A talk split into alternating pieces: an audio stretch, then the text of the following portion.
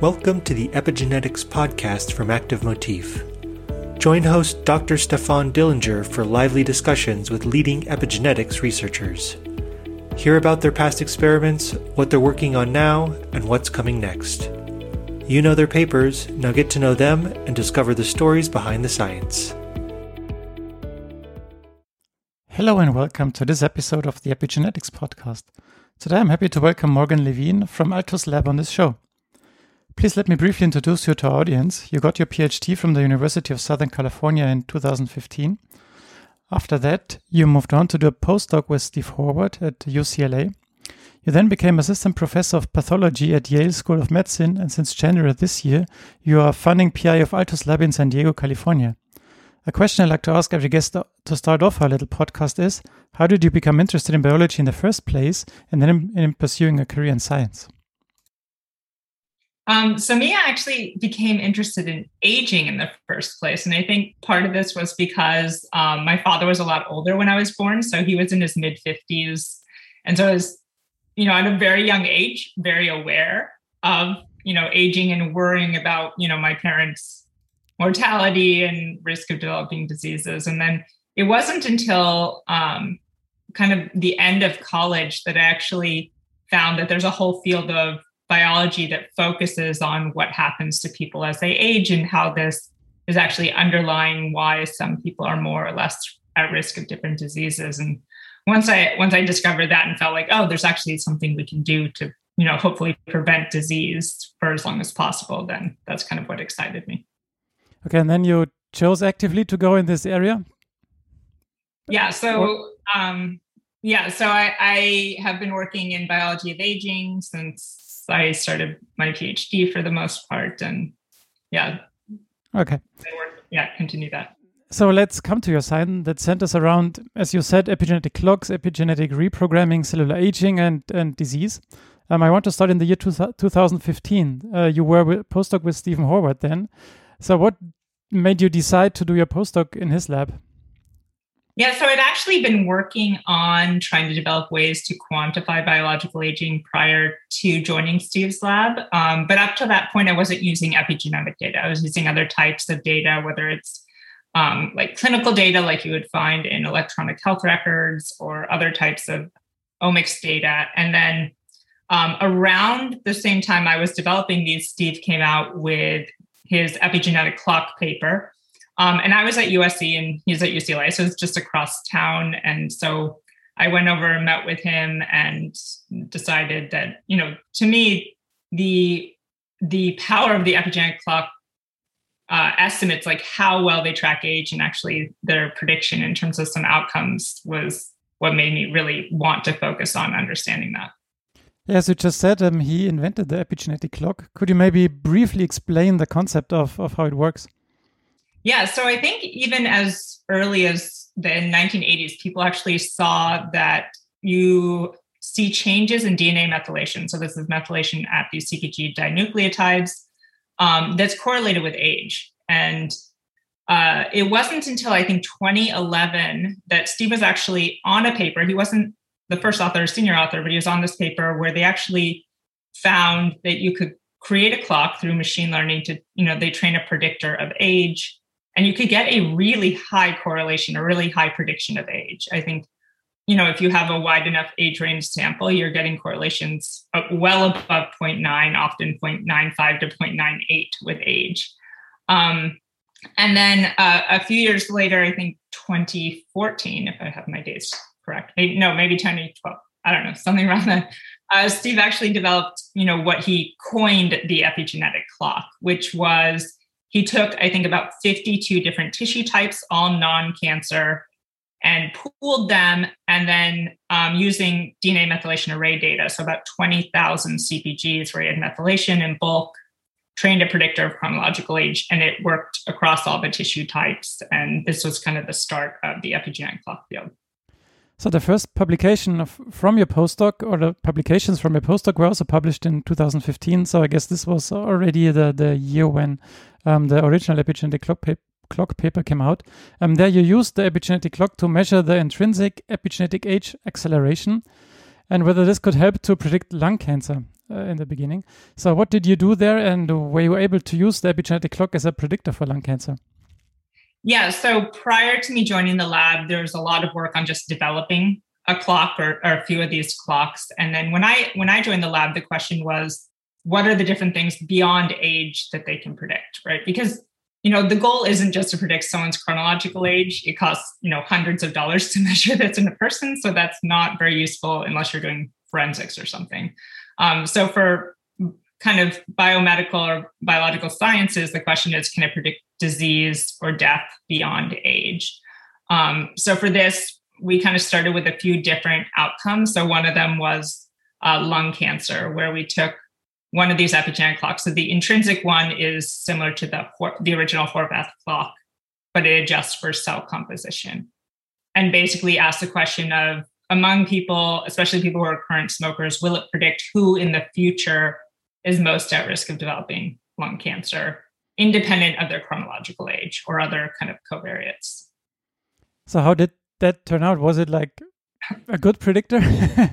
yeah, it's, it, it's definitely significant. I wouldn't say it's like we can predict with 100% or 90% accuracy, but it, it was highly, I don't know the exact effect sizes, but it, it was a sizable increase in risk of lung cancer for every one year increase in epigenetic age. Yeah, I mean, in the end, it's still biology, right? I mean, it's not like a single factor to, to all diseases, probably. Yep, exactly. So, a study, a study that was published in the same year focused on the epigenetic age of the brain, more specifically of the prefrontal cortex, and the connection to diseases like Alzheimer's, because this is also highly connected to age. So, were you able to find a correlation there? Yeah. So, um, we basically the the amazing thing to me, and actually what got me so interested in epigenetic clocks, is you can apply the exact same clock or the exact same method to most any tissue or or cell type. So it's it's kind of tissue agnostic. Whereas, you know, if you use other data modalities, it's usually you have a clock specific to a tissue. So um, the great thing was we could use these exact same clocks we used in blood and look at them in brain. So we had uh, postmortem brain samples uh, from a study called ROSMAP, which is the Religious Order Study and Memory and Aging Project at a Rush University. Um, and for these people, they also had really good um, kind of neuropathological data. So they it wasn't just a cognitive assessment for diagnosing, but they actually knew kind of uh, amyloid load and neurofibrillary uh, tangles and all these things. So what we found, again, independent of age. So after you adjust or account for age and sex and other things, that your epigenetic age, the epigenetic age of these individuals was associated with the level of kind of neuropathological um, deposits that are Alzheimer's related. Yeah, I mean, and in the first study, you took blood, right? And mm-hmm. here you looked at biopsies or at, at postmortem. Yeah. Um, postmortem, yeah. tissue. So, so this is not really practical for a like bi- biomarker approach. uh, yeah, no, this is not predicting future risk. I mean, most people don't want to give a, a brain biopsy just to see if they're at risk. But, yeah. but do you? Is it also possible to use like blood to kind of or or other like easier accessible uh, probes to to look at um, like brain diseases that are linked to to, to to aging at least yeah so we're actually working on this now. So i would say with the current epigenetic clocks that are out there they have a very weak association when they're measured in in something like blood or saliva um, or buccal with alzheimer's disease or, or cognitive functioning or any of these kind of brain related outcomes. Um, my lab actually has been developing, and hopefully we'll put the preprint out in the coming month, uh, a way to actually try and get a better brain specific measure from blood. Um, and at least right now, it's validating in independent data. Uh, we don't have like a long time frame to look at like Alzheimer's diagnosis, but it is associated with kind of cognitive functioning and decline with age. Yeah, I think uh, to your future work will come uh, at the end of this interview. Um, next, um, or the next thing that that I found that you worked on was that you looked at how menopause accelerates biological aging, and this was also done using the epigenetic clock as biomarker. Um, so, what was this the yeah, kind of same approach that you took there? Yeah, so this one um, we looked at for this both blood and buccal um, epithelial uh, DNA methylation. And Uh, for blood specifically, there is an association. Um, unfortunately, for this, we we really wanted to have kind of pre and post menopause to try and figure out is it accelerated epigenetic aging that is that is kind of driving early menopause, or whether menopause itself was actually a, an event or kind of this stage that would accelerate epigenetic aging. So, looking for um, the hen and or the egg. yeah, exactly. Um, we didn't have that kind of data, but we did a few different kind of techniques to try and and weed this out. So we had women who had undergone surgical menopause, so kind of an elected, so oophorectomy. Um, and we also had uh, SNP data, so we can run kind of a Mendelian randomization to try and get at kind of causal timing a bit more. And at least, um, while we can't say conclusively, the data does seem to suggest that menopause seems to be an event that actually accelerates epigenetic age rather than kind of your epigenetic mm-hmm. age prior, you know, driving the age at which you develop menopause. So next to the epigenetic clock, there are other clocks that were developed shortly after uh, the epigenetic clock was published, uh, and also yourse- you yourself worked on an improved version of the epigenetic clock called DNA-M, so for methylation uh, pheno-age. Um, could you briefly go over other clocks uh, that were developed and how the they compared to the epigenetic clock? Yeah, so we usually like to kind of group epigenetic clocks into kind of two, now maybe three bins. So kind of first generation clocks. Um, so the first one was the 2011 clock that Steve was a part of. Uh, then there was a blood specific clock uh, developed by Hannum et al. And then Steve's kind of famous epigenetic clock, where he coined the term epigenetic clock. Um, when I joined the lab, my one thing that I really wanted to work on was this idea that we're not actually trying to predict chronological age because, again, as I mentioned, it's not that useful. And actually, we know people age at different rates. So we don't want a perfect predictor of chronological age. Whenever I presented epigenetic clocks, people would always say, Oh, can you get a better correlation with chronological age? And my answer is, I don't want one. I want kind of that discordance to be biologically meaningful. Uh, so I, this is where kind of working on DNA-M pheno-age came about. And um, for that, I actually borrowed some of the work I'd done in my PhD, which was making these biological age estimates from other types of data. So in this case, it was kind of clinical chemistry, like your basic lab tests. Um, so what we did was I made a predictor of mortality or, or remaining life expectancy based on these clinical markers, and then predicted that score using the DNA methylation. So that score we call phenotypic age. So that's why it's called DNA-M pheno-age. So was this then not just based on like one tissue, but like an organismal um, clock then?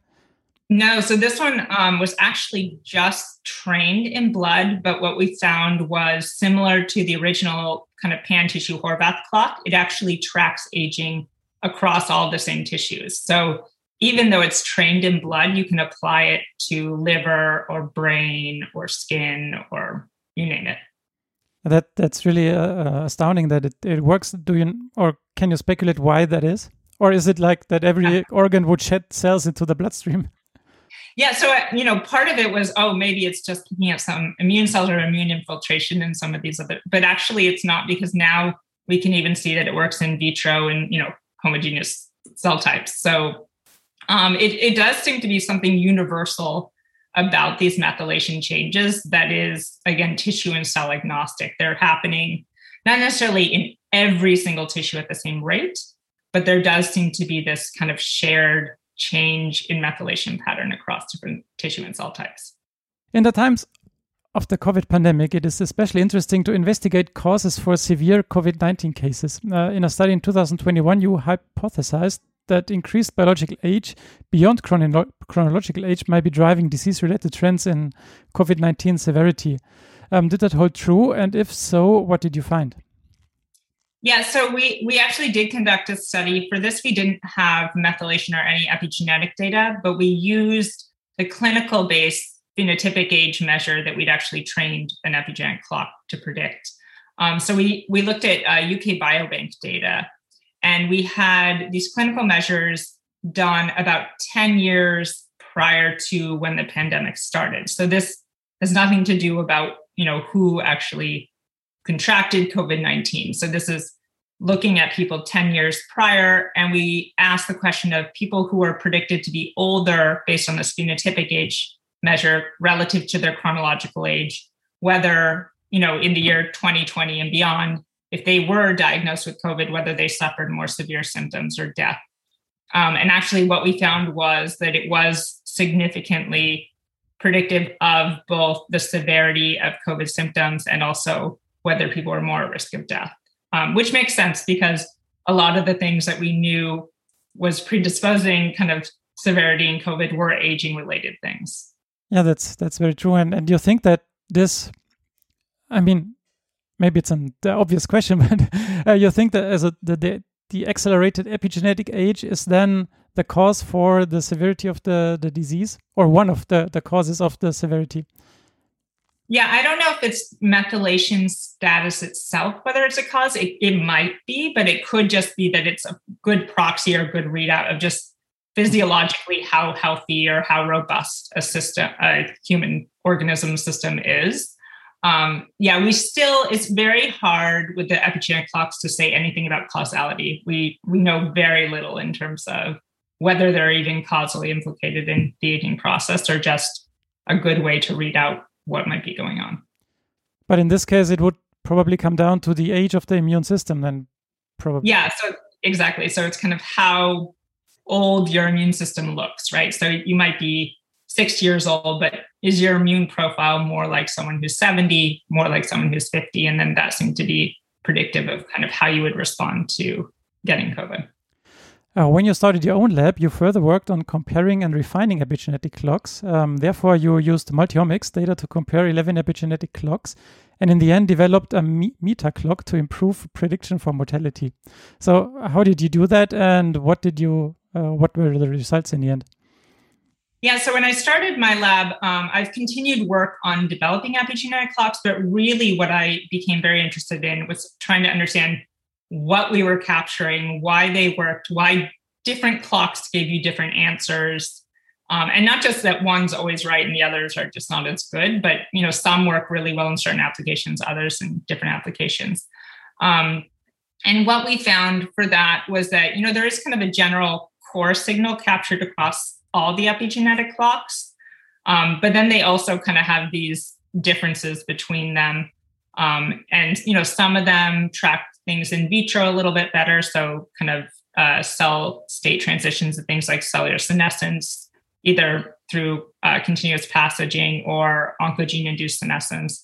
Um, others were really good at differentiating tumors from normal uh, tissue. And then, of course, they kind of differ in terms of their ability to predict aging related outcomes. Um, and then for that one, for the meta clock, what we did was kind of break up to some degree. And this is actually something we've continued to work on after this um, much more in depth.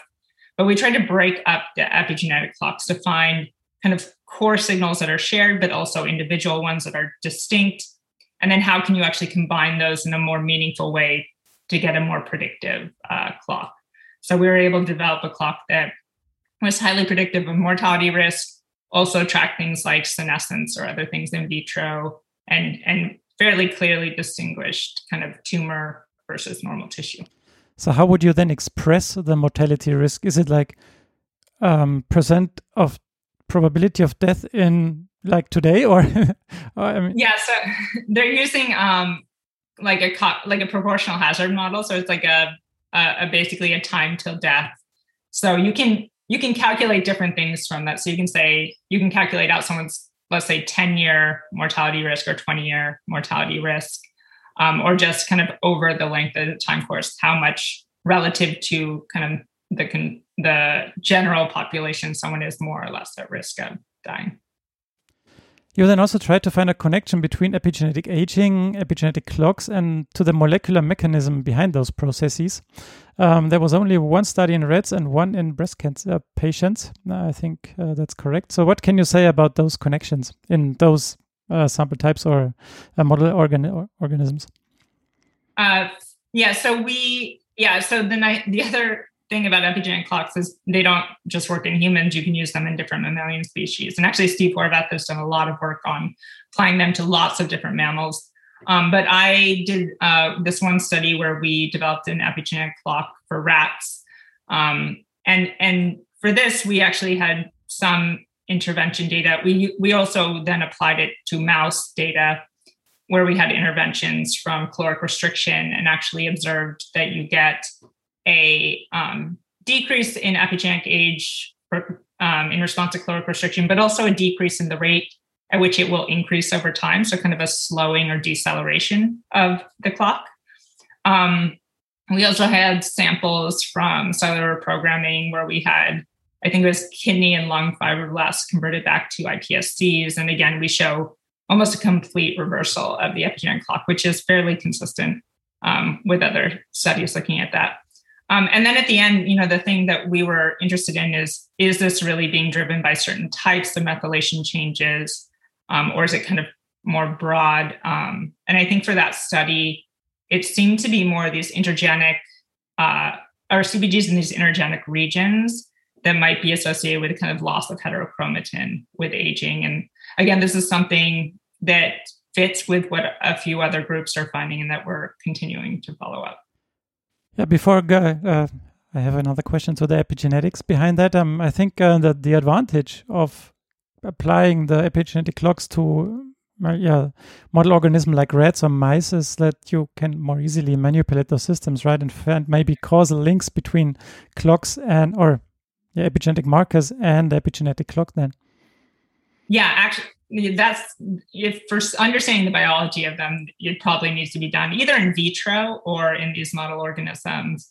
And the other nice thing is it's really it's much easier to get multiple tissue and cell types from the same animal. So for humans, we usually have, you know, a kidney sample from, you know, this study and brain sample from a different study. But, you know, it's really nice to say within an organism, how much do their tissues differ in terms of kind of the rate of this uh, epigenetic aging changes. But yeah, like you you said, you can also do interventions or try and manipulate this, try and accelerate it or slow it, and get a little bit more mechanistic understanding, hopefully.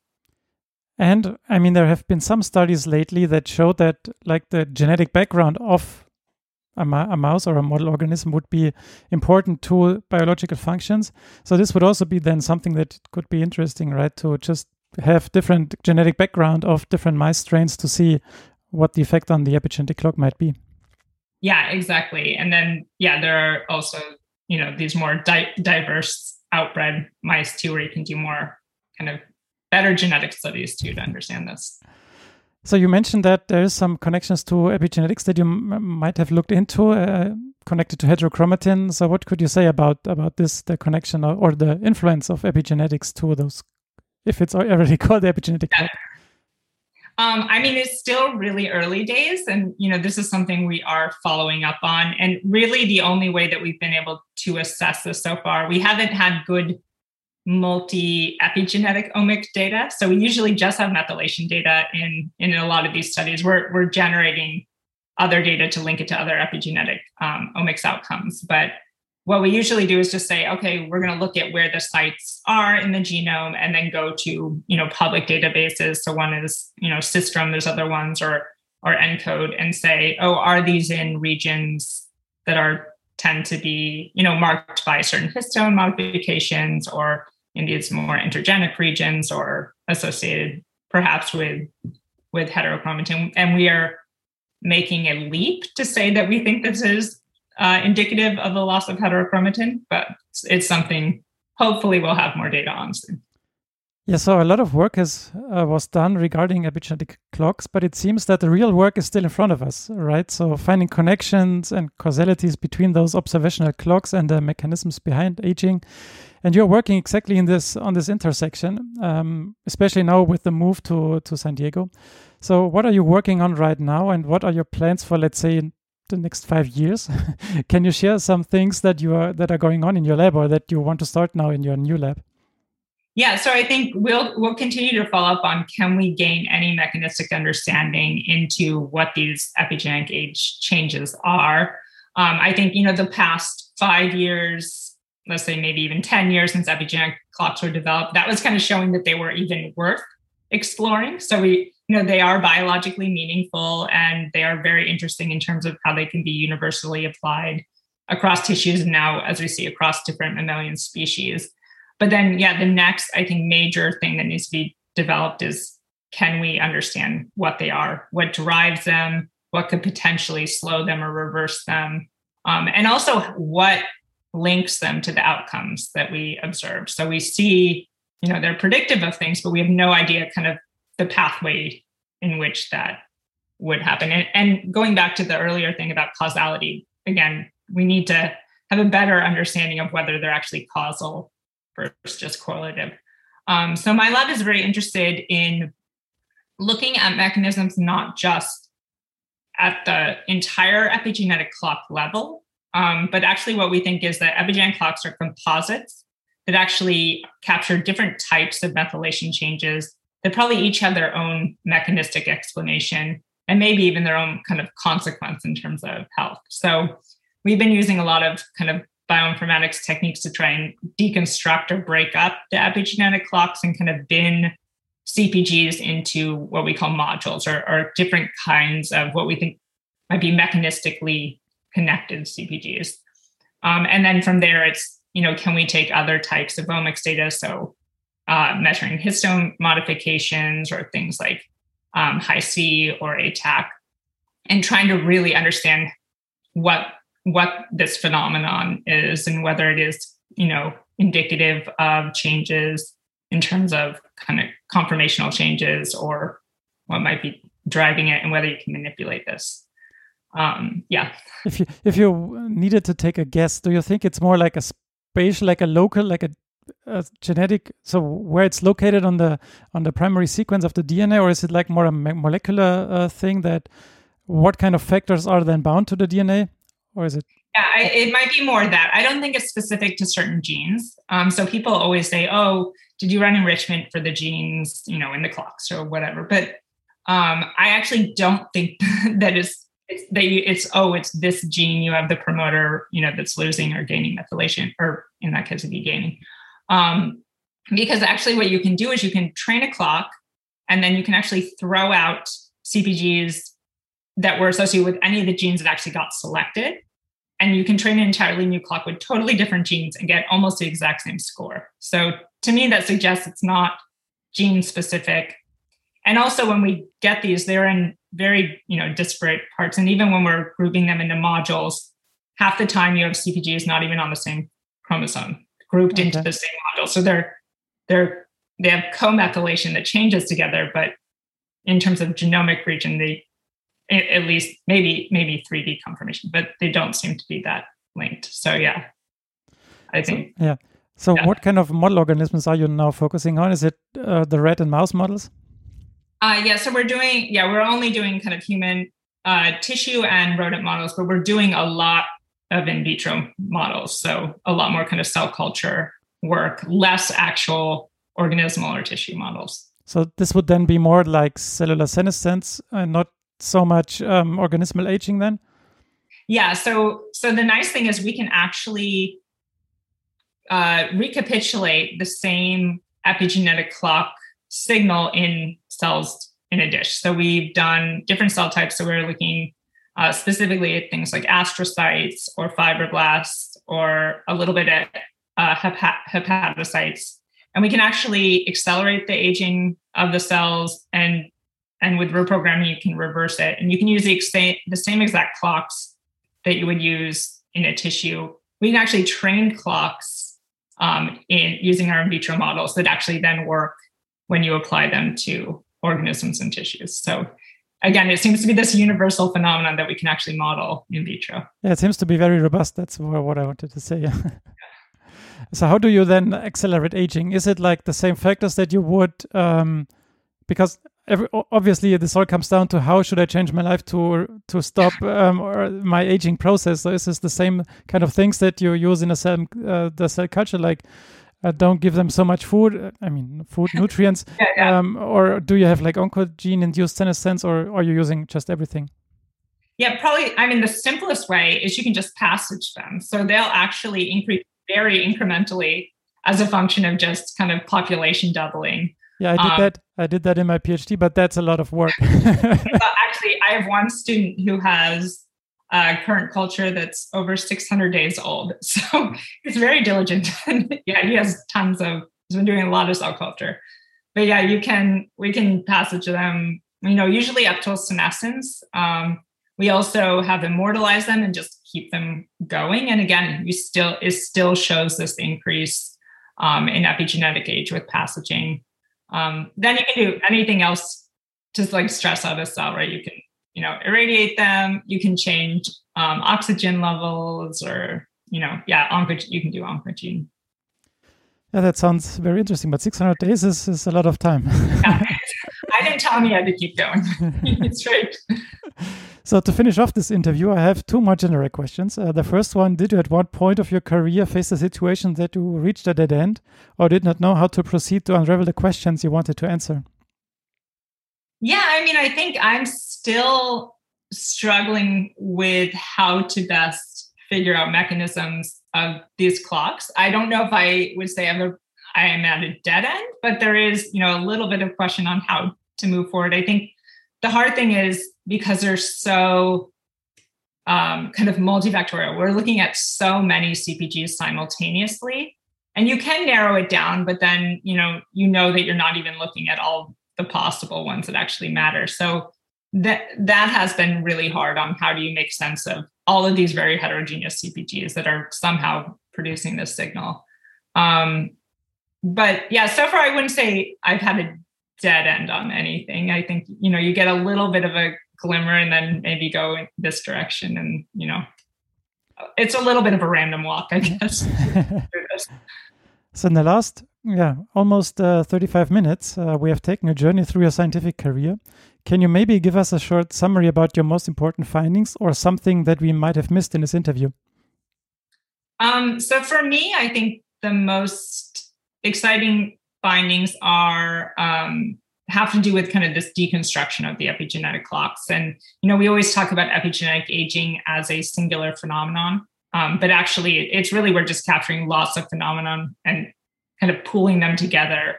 Um, and I really think we need to think about them in terms of these different modules if we're going to understand mechanism, because a lot of people are trying to attribute a, a mechanism to the whole clock, which I don't think is going to be possible. You have you know, you have CPGs that gain methylation with age, CPGs that lose methylation. They're in very different regulatory type regions. And I think we need to take all that biology into account um, when we're actually trying to assess these differences between CPGs.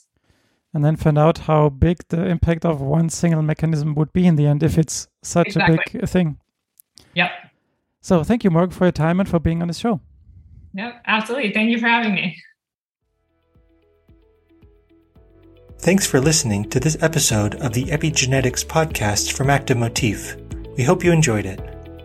You can find all the mentioned references in the show notes. Please rate, review, and subscribe to our podcast on your favorite podcast platform so you never miss an episode. We'd love to hear from you, so please send us your feedback on Twitter, Facebook, LinkedIn, or via email at podcast at activemotif.com and we'll give you a shout out in a future episode. For more great epigenetics content, check out the Active Motif blog at activemotif.com forward slash blog. Thanks for listening and stay tuned.